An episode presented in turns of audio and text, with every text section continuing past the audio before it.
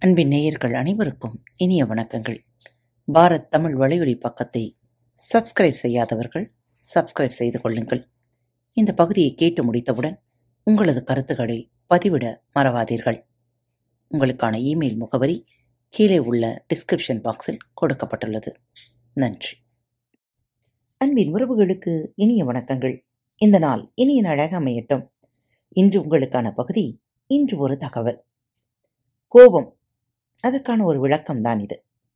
எனக்கு யாரை பார்த்தாலும் எரிச்சலாக வருது சார் அப்படின்னு சொல்லுவார் ஒருத்தர். அவர் எப்பவுமே கோபத்திலேயே இருக்கக்கூடிய ஒரு ஆசாமின்னு வச்சுக்கோங்களேன்.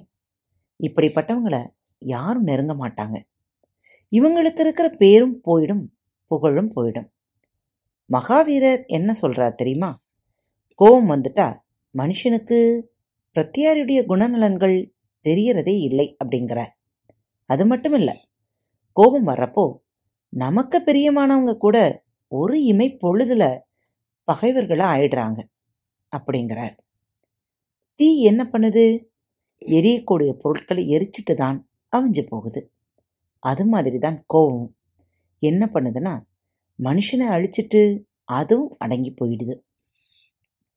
மகாவீரருடைய இந்த கருத்தை விளக்குற மாதிரி சுவாமி சின்மயானந்தர் ஒரு கதை சொல்லியிருக்கிறார். ஆஃபீஸில் உத்தியோகம் பார்க்குற ஒருத்தர் காலையிலிருந்து கடுமையான வேலை பலவிதமான பிரச்சனைகள். அந்த சமயம் பார்த்து மேனேஜர் அவரை கூப்பிட்டார்.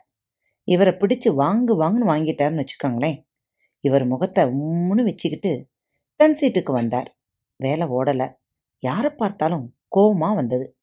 அட்டண்டர் மேல சீறி விழுந்தார். அந்த ஊழியரும் எதிர்த்து பேசலை. முகத்தை திருப்பிக்கிட்டு போய்கிட்டார் மேனேஜர் எப்போ புறப்படுவாருன்னு பார்த்துக்கிட்டு இருந்தார்.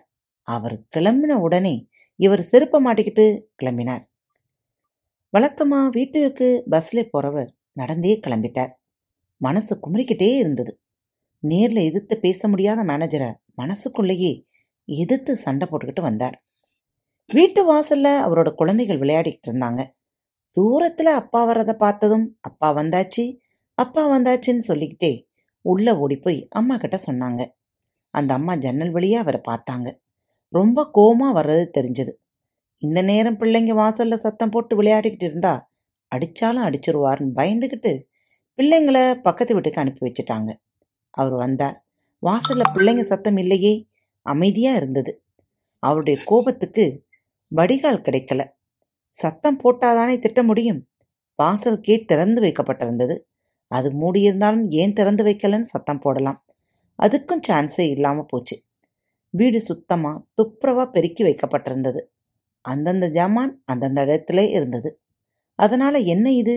வீடு இருக்கிற லட்சணம் அப்படின்னு சத்தம் போடலாம்னா அதுக்கும் சந்தர்ப்பம் இல்லாமல் போச்சு. அவர் வழக்கமாக உட்கார நாற்காலிக்கு மேலே மின்விசிறி சரியான அளவுக்கு போடப்பட்டிருந்தது. ஐந்து நிமிஷம் உட்கார்ந்தார். அப்புறம் எழுந்திருச்சு போய் உடைகளை மாற்றிக்கிட்டார் குழாயடியிலே தண்ணீர் எடுத்து வைக்கப்பட்டிருந்தது. பக்கத்திலே ஒரு சொம்பு. கால் கழுவிக்கிறதுலேயும் குறை ஏதும் இல்லை. மனைவி கிட்டே கோபிக்கிறதுக்கு வழியே இல்லை. திரும்பி வந்தார். நாற்காலியிலே உட்கார்ந்தார். எதிரில் ஒரு ஸ்டூல் அது மேலே காப்பி வைக்கப்பட்டிருந்தது. அதுவும் சரியான சுட்டில் இருந்தது. ரொம்ப மாறவும் இல்லை ஆவி பறக்கவும் இல்லை. இங்கேயும் அவரால் எரிஞ்சு விட முடியல.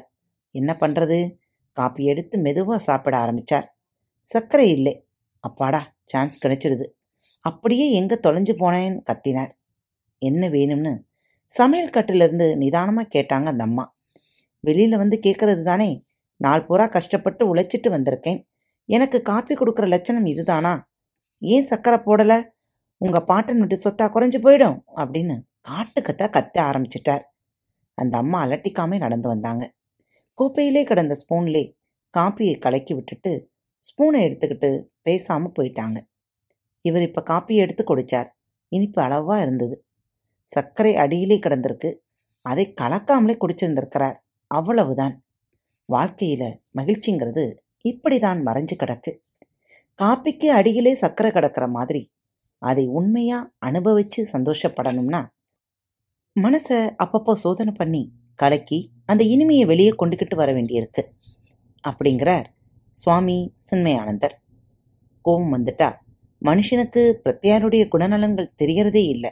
அப்படிங்கிற மகாவீரர் வாக்கு எவ்வளவு உண்மைங்கிறத இந்த கதையிலிருந்து தெரியுதா இல்லையா? ஒருத்தர் சொன்னார் சார் எனக்கு கல்யாணம் ஆகி ஏழு வருஷம் ஆகுது. என் மனைவி கோபத்தில் என்னை எவ்வளவுதான் திட்டினாலும் பதிலுக்கு நான் திட்டினதே இல்லை அப்படின்னார். அது எப்படி முடியுது உங்களாலன்னு?